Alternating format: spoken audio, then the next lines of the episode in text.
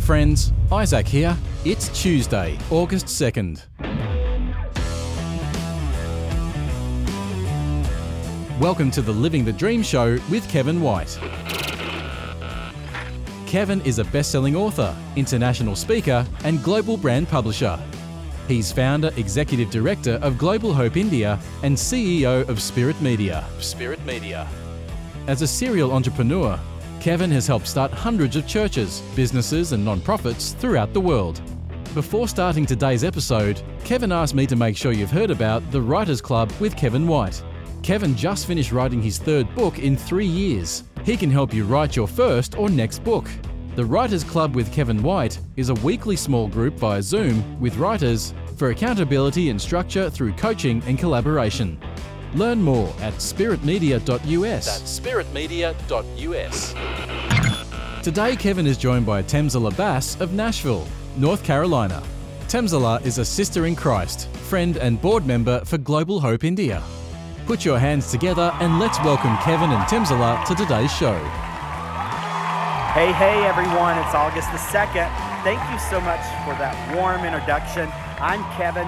If you're watching on YouTube, I'm waving at you right now. If you're listening wherever podcasts can be heard, we're so excited to have you in the audience. The last couple of weeks, Thamsala and I have introduced you to a new friend, Kumar. And last week he shared a powerful testimony. If you missed it, I hope you'll go back and listen to it. But today we want to talk about how the global church is a bottleneck church, how we are imposing traditions and regulations on the body of Christ that are not biblical.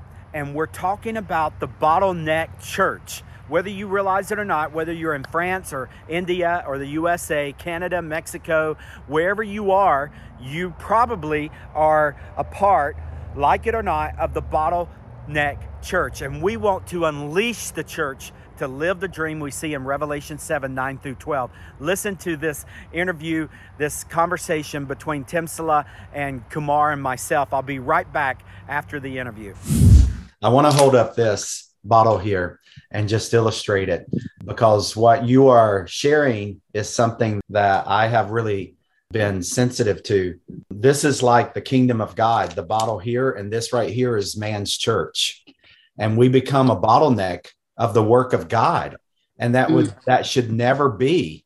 But we institutionalize, we formalize, we require ordination requirements that are not biblical. And I, I don't yeah. mean that we just entrust leadership to the drunkard.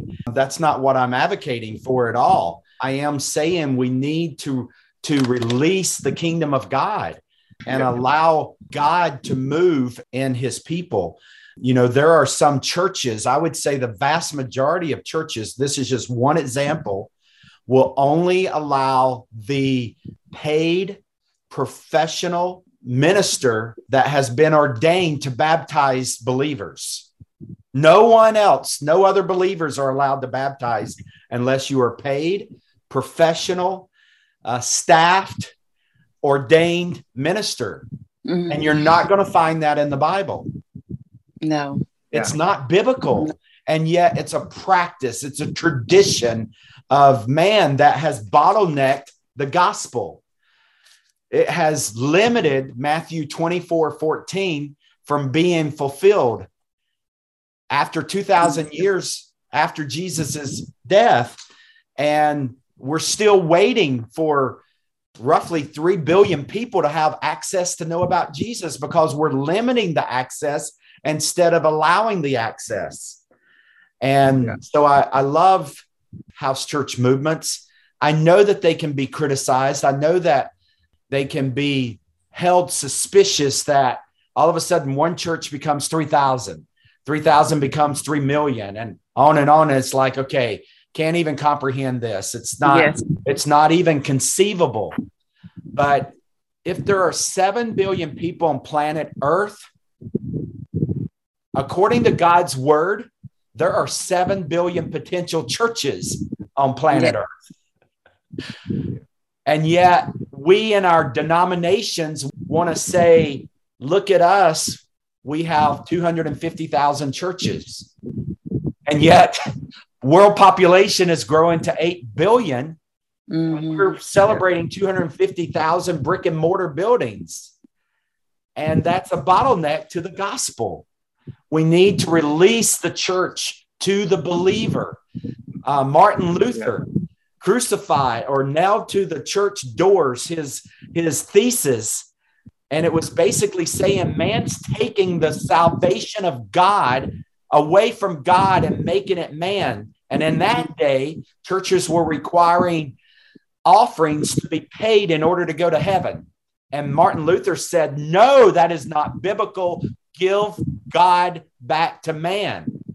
And he, he put his thesis on the wall of the church. And today yeah. in twenty twenty-two, we need more Kumars that are rising up and saying, give people access to God. Let mm. believers go and baptize believers. Let mm. disciples go and make disciples. Let mm. churches reproduce churches. Yes, and that's what, uh, you know, Paul was talking in Romans ten too. Romans ten verse fourteen, it says, how then shall they call on him in whom they have not believed? And how shall they believe in him of whom they have not heard? And how shall they hear without a preacher? It doesn't mean without, uh, he's not saying, you know, somebody has to be an ordained minister or pastor, designated person per se, but it is a command for every believer that unless we go and tell, unless we go and share, unless we share the love of God, you know, there are people who are still waiting to hear about Jesus. And that's the command for every believer. And sometimes we just believe that only this certain group of people can share the gospel. But it is not. The command is for every believer. And that's what Jesus commanded in Matthew two, that for all of us to go and make disciples. And so that's a command for all of us. And when we obey, you know, Seven billion is not going to be enough. When we all obey as church body together, we can do it. We can do it. And we have to, wherever we are, we might be in the east, we might be in the west. It doesn't matter where we are. Just obey and reach out to people, our neighbors, people around us, your neighbors. Who knows, your next door neighbor might be just crying out, hoping that somebody will come and share. And so let us not hesitate and obey what the word of God says, and know that because of you, somebody is going to hear about Jesus. Because of the way you acted, somebody will know, somebody will see Jesus. And so we all have to think that way. Yeah. Uh, recently also, I was telling people that when we are in Christ, we have become a new creation. The new creation, Second Corinthians five seventeen. It says, the old has gone and the new has come. What does it mean? A new has come. And what is that new? Is the new is the life of Christ. It's not going back to life of Kumar. Now is the life of Christ. And the life of Christ is only has two things. To the lost, share the gospel. To the believers, train them to share the gospel. These two things is important in our life. And that that that is our lifestyle. I think this, this new creation is a very deep-rooted meaning. But people have taken it very light. What is that new creation? Now we are the creation of God. We have created in Christ now. So we should inbuild the mind of Christ. The Bible again says, you should have the mind of Christ because we are a new creation. Mm-hmm. So what is the mind of Christ? To go, share, make disciples, heal the sick, or train the people. I think Paul also used the same thing. He had the mind of Christ and he was sharing the gospel, healing the people, and also he was training the people. That's why in Second Timothy two, it clearly says, train others. He was telling to Timothy to train others, to train others to do the same.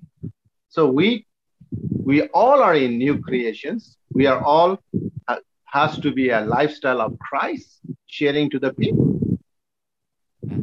And through that training where Thamsala invited, that's the point I came to realize the church is not a building. Church means you and I is the church. I'm a new, now we build as a, the Christ built church in our hearts. We are the church. So where yes. church can gather, we can I gather remember, anywhere. You know? I remember the training where we asked people to draw what according to their understanding was a church. And I mean, ninety-nine point nine or one hundred percent when that question was put, everybody drew a building. Everybody drew a building. I want to tell you something. This pandemic has helped most of the mega churches in our region to know who is the church. Yeah. So now, after this, the Lord gave me to focus urban, and we call Metrolight City, because it came in my dream on twentieth of August, twenty twenty-one. Mm. And the Lord was showing me a darkest place. He was taking me, and it was full of huge buildings. And suddenly, uh, when he took me to two steps, I saw all the all the buildings popped up with lights, and the train was moving from top. So early morning when I got up, I saw, wow, that is metros, where we always do in a eating, meeting, and sitting, we used to say, in the conference hall, in the big cities, but we never do the gospel sharing. Now the Lord is pushing me. How shall I do it?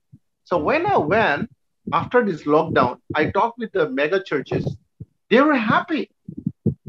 So I would say this pandemic really helped mega churches to realize that uh, the mega the churches means not the not the big ordained minister, but the people, the members of the mega churches, they already came to know that we can meet in homes. We can have church through Zoom. They already got the message. So it was easy. And now in Metrolites, uh, one hundred forty-eight mega churches are going daily, every day, sharing the gospel. Mm. I have all the record, you know, so people are happy and things are going on very well. Yeah. Yeah. I just want to once again just mention the sovereignty of God. God did not go to sleep when COVID nineteen was, yes. was identified. He did not say, okay, I'm just going to have to put my kingdom building and a kingdom expansion strategy on pause and let this let the world heal from the from the virus. If anything, God used the virus for his glory. He shut down billions of dollars of brick and mortar. Think about it. All of these churches prioritizing the building of the church. And there's nothing necessarily sinful about that unless we idolize that more than we do the presence, the peace, the power of Almighty God through the infilling of the Holy Spirit into the individual believer. If we begin to say, there's where the presence of God is in my brick and mortar, instead of teaching them that the presence of God is in you, wherever you are, regardless of brick and Amen. mortar, then we're, we are misrepresenting the Bible.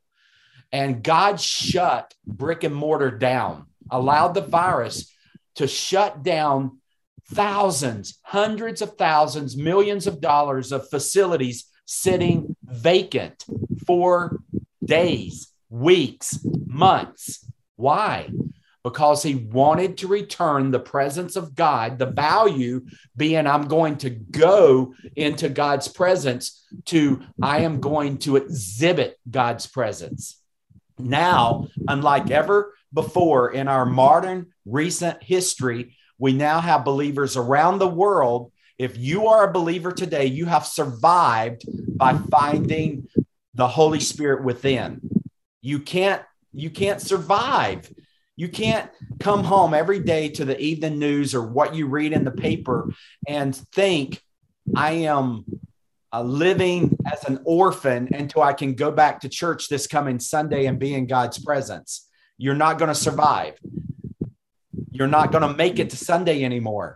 You've got to find the presence of God day by day, moment by moment within you through the infilling of the Holy Spirit. That's been the gift. That's been the promise. That's been the, been the provision of Almighty God. But yet we had it wrong. The church had it wrong when we valued facilities more than the infilling of the Holy Spirit. After the facilities closed, what do you hear the preaching word? It is, God is with you. Mm. The universal word around the world, from church over here, church over there, church over there, mega church, live stream here, live stream there, internet, sermon. It was one common thing. God is with you. You are not alone. God, yes. God is with you. And th- yet they're not sitting in brick and mortar anymore. And so, Kumar, talk to us, because one of the things we don't yet have, now what we have is the virus is subsiding, the symptoms are subsiding, it's now safe to go back out, and all of a sudden, brick and mortar is becoming now another value, at least in the Western world. What we don't hear is the training of the believers to be the ambassadors, the ministers, the pastors, the evangelists, the church planters. And we're, if we're not careful, we're going to go back into where we're just saying, feed me, pastor, instead of me being the pastor. And there you have it. Are you a part of the bottleneck church? I am. I don't like it, but it's a reality. We are imposing regulations, traditions, thoughts, and ideas about God that are not biblical. And instead of freeing the believer to go and be commissioned to go reach other believers, to baptize other believers, we are putting it into a formal church. I love the church. I'm not wanting to be critical of the church. I've been a church planner my whole life, and evangelism is a high value, a top priority in my life. Proclaiming and demonstrating the love of Christ has been my investment in Global Hope India for the last twenty years. I've lived this out. But the reality is, the Bible calls the individual believer to be the church. You are the church. I am the church. It's not brick and mortar. It's not a building. It is the people. And I hope you heard that loud and clear. And I hope you'll join us in Living the Dream. We'll see you back here next week on the Living the Dream show. God bless you all. three billion people still have limited to no access to know about Jesus. Just how many is three billion people? It takes one second to say hello to one person. If you wanted to greet three billion people, it would take you one hundred years of saying hello nonstop. Global Hope India has been empowering local churches throughout India to provide access to Jesus to the one billion unreached souls in India. You can make a difference now at global hope india dot org. That's global hope india dot org.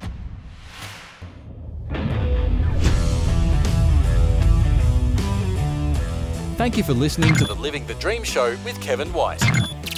Don't forget to visit spirit media dot u s for the Writers Club with Kevin White, a weekly small group via Zoom with writers for accountability and structure through coaching and collaboration. Visit spirit media dot u s today.